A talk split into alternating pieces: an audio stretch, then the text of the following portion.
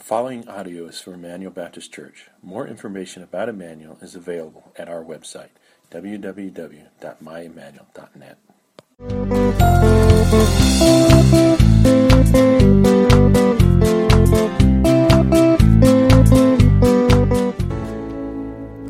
Amen. Christ is risen, sin is broken, Jesus Christ is Lord of all. It's Him that we've come to worship this morning, and not only to worship, but to hear a word from Him. I invite you to join me in the New Testament book of Hebrews, chapter 13. We just have a few sermons left. We've been studying this entire book, concept by concept. We've come to the last chapters, and the last chapters are about finishing the race of faith well. In fact, chapter 12 begins with We're surrounded by a great cloud of witnesses, and the metaphor places us in the stadium, and we're on the track, and, and all of those who have gone before us are now in heaven and they are the they're the fans in the stands watching us as we run our race. And we've been talking about what causes us to trip and why we don't finish well. We discover here in Hebrews 13 this morning, as the writer is going to turn his attention to the experience of the church, the ecclesia, that those who run the race of faith well and those who finish well are a part of the ecclesia. They're a part of that's the Greek word for church, the called out ones. And there is a there is a causative and proportional relationship to those who finish the race well and those who are immersed in the community of faith called the church. One of the great myths of Christendom. I'm not talking about people who don't know Jesus, but I'm talking about people who do know Christ. One of the myths for many believers is that they can live their life kind of in one on one communion with God, and they really don't need the church. Uh, how many of you have ever had someone say to you, Well, I don't believe in organized religion? Ever heard that before? So my answer is always, Oh, so you believe in disorganized religion? Because um, really, those are your choices.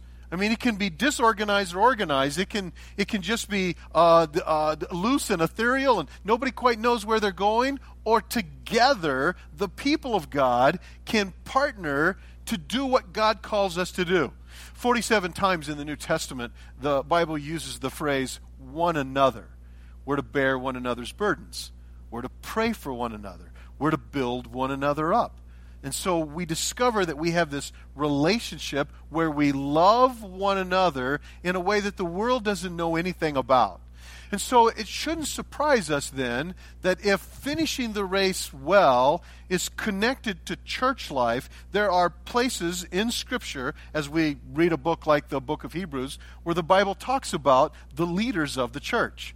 Uh, we find it right away in Acts chapter 2. Uh, Acts 2.42 says, uh, of those 3,000 that got saved on the day of Pentecost, it says, and they devoted themselves to the apostles' teaching and fellowship and breaking of the bread and prayer. Do you know what that's a description of? Church. And the scripture says they, they devoted themselves that and, and to the apostles who were those church leaders. In Hebrews chapter 13, we're going to begin in verse 7 in just a few moments. It's going to use the word leader. It's going to, it's going to talk about spiritual leaders. And here's what I want you to hear this morning. There, there's a perfectly good Greek word for pastors, uh, shepherds, elders, overseers, and the writer of Hebrews didn't use those. Uh, he could have used the word for deacons. He, he didn't use that he used a, a very loose, broad brush term, leaders, because this passage is for those of us in church life who have a who have a sphere of influence, who are spiritually mature, and we are influencing others for Christ. That's a spiritual leader. Is the lead pastor a spiritual leader? Oh, yeah, of course. Are, are our pastoral staff, are they leaders? Yes. Our elders? Of course. Our deacons? Absolutely. But I don't want you to read this passage and think this passage is only for those with titles. This passage is for those of us who have uh, uh, maybe an unbeliever, a young believer, new believer, growing believer, or someone who's just right there on the cusp of becoming the next leader, a, a Paul Timothy relationship. And so this morning, as I speak to leaders, and, I, and that's what the sermon is this morning. If you're here this morning, you're brand new in church life, you're not really a leader yet, you say, well, this isn't for me. Well, then listen to see what God expects of the leadership of His church. And where there is spirit filled leadership and healthy church life, and people are immersed in that church life, what we discover is more of us finish the race of faith well. And that's why he's talking about it. So, what's the expectation for leaders?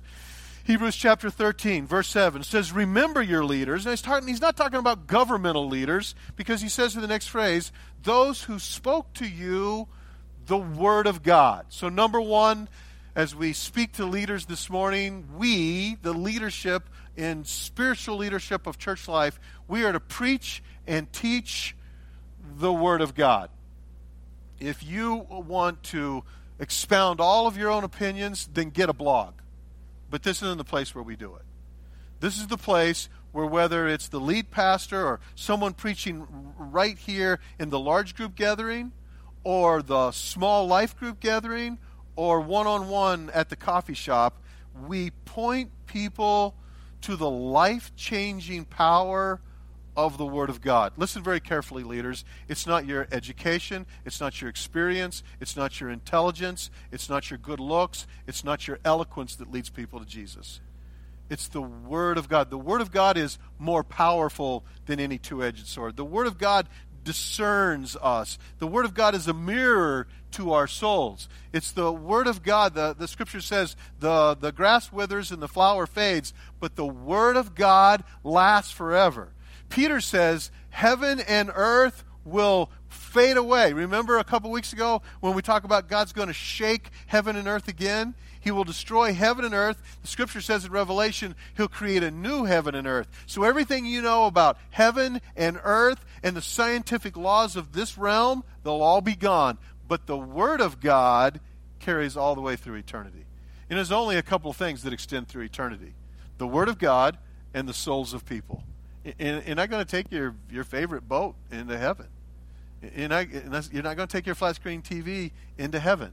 You're not going to take your, your, your, your new uh, iPhone 10 into heaven. It's, it's the souls of people and the Word of God that lasts. So when you come here, and I, I think, and I, and I pray every life group, every conversation, you're going to hear someone say, "Turn in your Bibles," and we look and see what God's word has to say. Verse 7 says, Remember your leaders, those who spoke to you the word of God, and consider the outcome of their way of life and imitate their faith. So, leaders, number two on our list of expectations from God's Word, we're to live the kind of lives that, when evaluated, when observed by others, will cause people to want to imitate our faith. I want you to understand this. What we do here when it comes to the truth of the Word of God is unlike anything else on the planet. Um, I can stand before you and teach geometry or engineering. Uh, you, you, know, you know this is hypothetical, don't you? I, re- I can't really teach engineering to you. Well, since it's hypothetical, I could teach nuclear fission and uh, string. I could string, string quantum physics. I could teach those things to you, and my life can be an absolute wreck. But I can still teach those things, right? But the Word of God doesn't work that way. The Word of God's different than all those other things. You can stand up and you can teach English grammar, and your whole life falling apart. But when you teach the revelation of God Himself and you teach the eternal truths of the Word, when Jesus says, You will know the truth, and the truth will set you free. If you're not free, you don't know the truth and you can't teach the truth. The, the preaching and teaching of God's word inherently demands that I live a life that looks like what I'm teaching. And so, leaders, part of what we do is we live a life so that people see our lives, and whether they hear our teaching or not, they can imitate how we live our lives. That's how we learn one day there was somebody and you learned to imitate them and they had a ratchet and they were turning it and you were young and you said and you were looking at it and so they looked at you and they said righty tighty lefty loosey and you learn to do that. And you, you've learned some other things along the way. And you learn how to follow a recipe, and you learn how to do this. And you, and you learn it because you modeled somebody else's life. You, you did what somebody else did, and you, you learned to follow that. And so that's what a spiritual leader does. Someone once said, We all preach sermons, and sometimes we use words. We've got to live lives that are authentic. Now, the Bible recognizes that there are some people that don't live in lives of integrity. They don't, they don't live authentic Christian lives. They have names wolves in sheep's clothing, false prophets, hypocrites. Now, these all are these are all a part of our culture as well. Every one of us know that there are some TV preachers who are just in it to get rich and they look in the camera and they look at you and they and they could cry a tear and they said if you'll just send twenty dollars we'll send you this prayer cloth. And and they're just in it for the money. But listen to my response. By the way it's really the apostle paul's response. Satan never counterfeits something unless there's a real thing there he doesn't waste his time counterfeiting the false thing he wants everybody to go, oh, because I knew a hypocrite once, because I knew a pastor that ran off with secretary once, because I knew a I knew a guy that claimed to be a Christian and, and he told the dirtiest jokes once, so that invalidates the whole thing. No, that just invalidates that guy. What it tells you is there must be something that Satan's trying to attack. And so our lives demand that we teach and preach the Word of God, but more importantly, that we live the Word of God so that our lives can be imitated. Verse 8 is a verse that you might know. Maybe you've heard it before and you just didn't know where it was in Scripture. Well, here it is. Verse 8 is Jesus Christ is the same yesterday, today, and forever. Now, just that verse alone I could preach on this morning. First of all, notice it doesn't say God's the same yesterday, today, and forever. It says Jesus is. Sometimes we kind of think, well, God's been forever, but Jesus just kind of showed up in Bethlehem. No, Jesus was forever, the co eternal God with the Father from eternity past to eternity future. And he's never changed. The scripture said he's the same yesterday, today, and forever. Why does this verse appear here? He's talking about spiritual leadership. He's just said spiritual leadership in church life leaders are to live their lives in such a way that they can be imitated. Then he says, Jesus is the same yesterday, today, and forever. So a life that can be imitated has got to look like Jesus' life, and it's got to look like Jesus' life in what? What one characteristic of Jesus is he talking about? His consistency. He doesn't change spiritual leaders in some places in the Bible, like in uh, Second Thessalonians, are compared to parents, and it's it's a, it's a it's a good illustration because we are often when we're when we're saved, we call that born again. So we come into the Christian life as babes in Christ, and we we grow up babes in the faith, and we grow them up as parents. Now, we've done all kinds of surveys with parents over the last uh, 60 years. Uh, the big discussion for me, uh, people will say to me, ask me about parenting, they say, well, which is better, to be a strict parent or a lenient parent? My answer is, it doesn't matter. It doesn't matter whether you're really, really strict or really, really lenient. You know what matters? You know, the one thing that matters is that you're consistent, that you do what you say you will do you can be really, really strict and have a 9 o'clock curfew for your kids, but if they come in at 10, you don't do anything. So you send the message that doesn't matter what time you set it. You could be really, really lenient and have a 1 a.m. curfew, but if they come in at 105 and you bust them, that's a better parenting. Do you understand what I'm saying? So, what's important is that you do what you say you're going to do and that your parents see that you live your life according to your own beliefs. Let me tell you a little bit something about Don and Gloria Jones, my parents. There was a place and time in my life where I wasn't sure that I believed what they believed, but I knew that they believed what they said they believed. Because they were the same people at church as they were at home. They were the same people uh, out in the marketplace as they were in the privacy of their lives. They were consistent in every way. So, spiritual leadership, here's what I want to say to you. The single most important thing in leading people to Christ and growing them up in the nurture and the admonition of the Lord is that you are consistent. If you're in and you're out and you're up and you're down and you're back and you're forth and you're high one day and low the next day, you can't really successfully point people to Christ because you're sending all these mixed messages. But if you're constant, like Jesus, the same yesterday, today, and forever, you have the ability, you become that. You know, what do kids need? They need boundaries, they need foundation, they need something concrete. And especially in this world where everything's chaos. And people are looking for something that they can rely on and depend on. And believers and the leadership of the church should be that for sure. Look at the very next verse, verse 9 a third thing about the leadership of church life. It says, Don't be led away by diverse and strange teachings, for it's good for the heart to be strengthened by grace, not by foods which have not benefited those that are devoted to them. Now, he's not talking about real foods here. He's talking about uh, doctrines. He's talking about things that people say. So here, here's what I would say to you, leaders.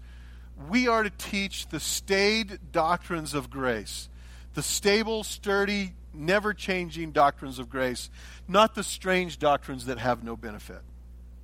The doctrines of grace, the, the fundamentals, the essentials of our Christian faith are e- easy to know and find. And, and every now and then through history, church leaders get together and they reestablish these are the fundamentals. These are the these are the essentials. These are the things that of which we cannot compromise. They did it in 315 at the Council of Nicaea.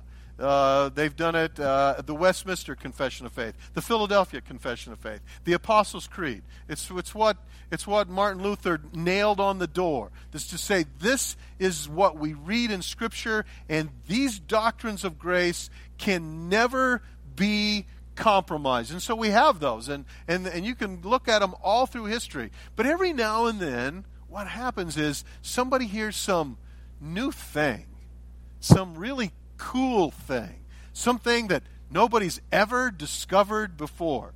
You know what the Bible says? It says there's nothing new under the sun. First thing you'll discover is somebody somewhere has already said that. When I was in seminary, uh, I had to write a I had to write a paper, and I I thought I came up with like a something new no one had ever found in the Bible. Before I I was starting to think I I was a genius. And, but I, you know, I had to I had to write a paper, so I'd have to have some books and some bibliography and some footnotes. And you know, seminary libraries are like archaeological digs, just old, old, old books. And I found a book and I opened it up. I literally opened it up, and when I read there, I, I read what I thought I was the first one to find in Scripture. And I was like, oh, this guy's already said that. And so then I turned to the front of the book, you know, the copyright, where you see where it was written 1767. Uh, I want to tell you something. If it's God's Word and it's the doctrines of grace, it's already been discovered. And if no, if no one's ever heard of it before and you got the new hot teaching, it's probably heresy. So don't get pulled away by the secondary and the peripheral and the trivial. Stick with the stuff that changes lives, that moves us from sin uh, to everlasting life, from darkness to light, from hell to heaven. That's what leaders do. Even foot, great football coaches do that. What do they do? They talk about blocking, tackling, throwing, catching. All of those things are the fundamentals of our faith. Well, skip with me down to verse 17. We'll come back next week and look at more of this passage. But in verse 17, talking about spiritual leadership in church life, so that so that more of us can finish the race well. What what is it that leaders need to do in church life? Well, it says, obey your leaders and submit to them, for they are keeping watch over your souls as those who will have to give an account. Let them do this with joy not with groaning, for that would be of no advantage to you. So in verse 17, we see three more things about the spiritual leadership of church life. And the first thing that we see, leaders, is that we've been given the greatest responsibility of all the souls of people. And we are called to keep that responsibility, that, that privilege, that calling. Uh, we're, we're, we're to be vigilant in that, that great honor and privilege that we have. I, I want you to hear this, and I'm, I'm not trying to demean maybe what you do during the week for a paycheck, but listen very carefully. When it comes to this work right here, this isn't stocking shelves. This isn't selling cars. It's not selling insurance. It's not, it's not playing the stock market. It's, it's not working on cars. It's not electricity or mechanic or carpentry. It's the souls of people. And the souls of people, as we talked a while ago about the Word of God lasts forever, the soul is the only other thing that lasts forever. When God breathed into Adam the breath of life, he made him an immortal being, meaning this about humanity. Once you're, once you're conceived in, in terms of humanity, once you have uh, God's created life, then that life never stops living. The body stops living, but the soul doesn't. The soul was made to live forever. And that, and that forever living, that, that eternity experience, either takes place in heaven, which is called eternal life, or if you reject Christ Jesus and, and what he gives in terms of salvation, it takes place in hell, where it's called eternal death. But notice this about hell it's eternal. Hell is a place where you're always dying and never dead. That's what makes it hell. It's separation from God completely.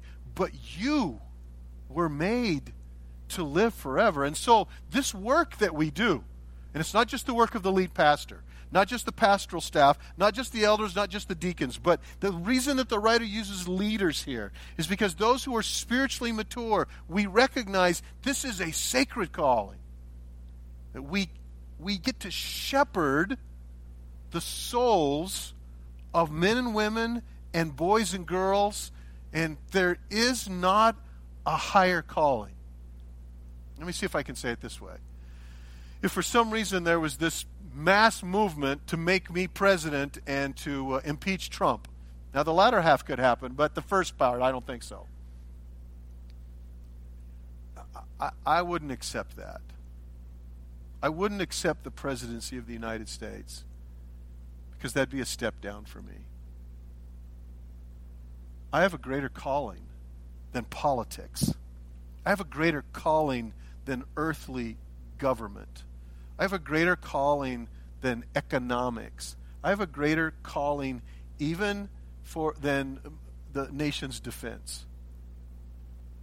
And those of you who are spiritual leaders, you have that calling too. So if you turn a wrench to earn your paycheck, or you stock shelves to earn your paycheck, that's just the place that God puts you so that you could impact the souls and the lives of people around you because that's what we're called to. And so these people that we serve, how do we serve them? Well, verse 17 tells us that too.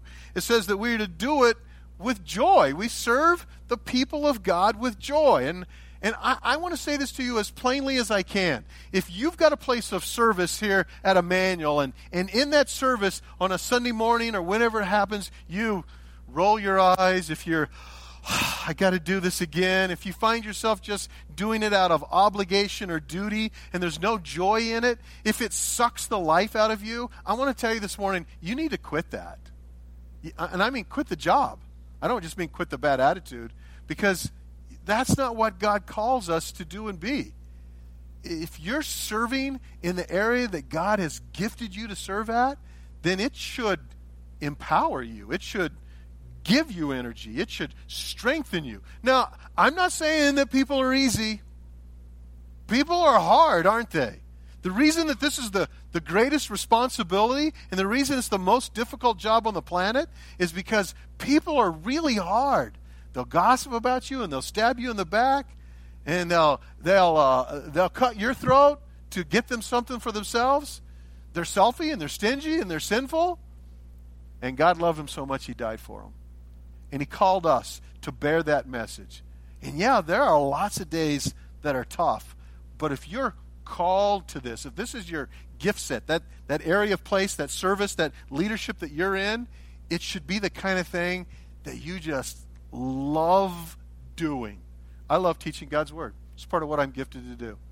It could wake me up at 2 o'clock in the morning. I could be in a dead sleep, and you say, Hey, Paul, do you, you want to teach? I'd be like, Yeah, yeah, just a second. Let me get my Bible. Why? Because I, I love seeing what happens when people apply the Word of God to their lives. Shepherding God's people is what we're called to do. Did you know out of all the metaphors that Jesus uses for the people of God, his favorite is the flock? Sheep. He, he calls us sheep more than anything else. And, and when you think about sheep, what have you got? Well, you, you've got that one that wanders away. And what does Jesus say about that one? I'll let him go. I still got 99. Is that what he says? No, he leaves the 99 and he goes and gets the one and he brings it back. Over the years, as I've seen different pictures of Jesus and artist renditions of what they think that Jesus looks like, the picture that I love the most of Jesus is always the one where he has the lamb around his neck over his shoulders. Because I think of all the times that I was that lamb. All the times that I wandered away, all the times that I did wrong, all the times that I was selfish, and he went and found me. And when he found me, I was so tired I couldn't even make it back on my own. And so he took me and he put me on his shoulders and he brought me back again. And we're to imitate that life. That's what under shepherds do. That's one of the Bible words for leaders is shepherd. And that's what we do. That's who we are. And it should be the joy of the Lord that's your strength. That's what God wants you to find as a leader. And if you can't do it with joy, then I'm, I'm giving you ecclesiastical permission to don't do it anymore. We, I'd rather us not have that position filled than for someone to do it with such a, a, a, a disdainful attitude, such a, such a bad attitude. It'd be better if we didn't have anybody do it at all. Do it with the joy of the Lord. Well, we come to this last part of verse 17. Verse 17 tells us that we are keeping watch over souls. That's the single most important thing in the world. It says that we're, should, we're to do it with joy, but it also says that when we do this, we do it as those who must give an account. So, the last thing, leaders, I want you to see this morning is that we will have to give an account of this calling before the Lord. James, when he writes in the New Testament, he literally says, Not many from among you should aspire to be teachers because they have a greater judgment. There's a, there's a different expectation between followers and leaders. And God expects something more of leaders, just like He expects something more of parents over children. And, and so we're going to stand before the Lord one day. And so what I want to say to you leaders is we, we, don't, we don't need a wink and a promise. We don't need you to just call it in. We don't need you to just give us kind of a kind of a uh, you know a halfway effort. We need people who understand that God is watching, that God knows me. More more than that, He knows my heart and that I do this as unto the Lord. You know, one of the ways I love people that aren't very lovable is I I just love what Jesus loves and I hate what Jesus hates. That's that's one of the by the way, that's one of the best ways to grow in your Christian life. You know you you know you come you come to the cross with all these fleshly loves, right? And you know most of those those, those are the ones that are getting you in trouble. You love yourself, you love comfort. You love more money. You love popularity. You love being right. You love the remote control in your hand. You, you, you come with selfish, fleshly loves. And a part of the sanctification process is I start to learn who Jesus is. And so I, I decide I'm going to love what he loves and I'm going to hate what he hates. And then I discover, oh, some of the stuff I used to love, God doesn't love that. And some of the and some of the things that I used to never love, and some of the people that I didn't love, God loves them so much, He gave His one and only Son that they might have everlasting life. And this is our calling. Does this passage apply to pastors? Absolutely. Does this passage apply to elders? No doubt about it. Does this passage apply to deacons? Yes. But he doesn't use any of those words when he could have. He uses a much wider word that encompasses much more of the congregation. He uses the word leader, those who guide, those who direct, those who say, Follow me. And it includes many of you in this room. And this is the standard that God is calling you to. I want to ask for every head to be bowed and every eye to be closed. Is it possible that you're here this morning and you never thought about yourself being a leader? I mean, you don't really have a position or a title. You're, you don't direct a ministry. But now you realize this morning, I, I really do have a sphere of influence. I, I've got people that God has placed in my life that I need to point and direct and, and be an example to them so that they can find Jesus and they can finish the race well. And what we discover is that when more of us embrace this, when we become the, the spiritually mature, the leaders that God would have us to be as a church, then more of us will finish the race well. Now, this morning, I, I didn't even really talk about salvation. If you're here and you've never given your life to Christ, that's the beginning place for you. For you, it's being born again and starting the race. But for many of you this morning, you know these truths. Maybe you just always thought these, these were the expectations that God has for your pastor. But now this morning I say to you, this is the expectation that God has for us if we're going to be the spiritually mature church that God wants us to be. Heads are bowed, eyes are closed. How many of you just lift your hand just for a moment and just say, uh, Paul, God spoke to me about the person that I'm supposed to be. One of those traits, it affects you. You heard him. Yes, yes, yes, yes. Thank you. Thank you all over the room. Father, you've seen our hands. More importantly, you know our hearts. You know everything about us. You have uh, really answered every single question of our lives. We, we don't have to wonder what church is supposed to look like or, or what the leaders in the church are supposed to do. It's all right here in the end of Hebrews, and we only just read one passage. We didn't even, we didn't even look at other passages. And yet, this is how we're to live our lives. So, Father, this morning, anew and afresh, we recommit ourselves to you, to your purposes, to your eternal divine values. And we know what you value. You demonstrated that in your son Jesus. He would go to the cross and die for us. You you love and value the souls of men and women and boys and girls. So Father, let us live with that in mind. Let us put aside the things that are earthly and fleshly and worldly and let us love what you love. Hate what you hate. Live like you lived. Father, do this in and through us for your own glory and honor. And, and when anybody sees you, they see Jesus in our lives, we promise not to take credit for it, but to point them to you. And this we do in the most wonderful and holy and precious name of Jesus. And all of God's people said, Amen. Well, Hebrews 13 isn't the only place where the Bible talks about spiritual leadership. In 1 Peter chapter 5, we read, So I exhort the elders among you as a fellow elder and a witness of the sufferings of Christ, as well as a partaker in the glory that is going to be revealed. Shepherd the flock of God that is among you, exercising oversight, not under compulsion, but willingly, as God would have you to, not for shameful gain, but eagerly, not domineering it over those that are in your charge, but be an example to the flock. And then listen to this. And when the chief shepherd appears, you will receive an unfading crown of glory.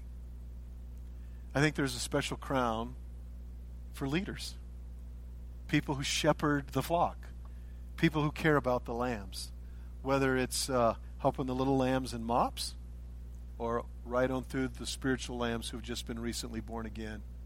This is what God calls us to do. So go and be faithful. Have a great day.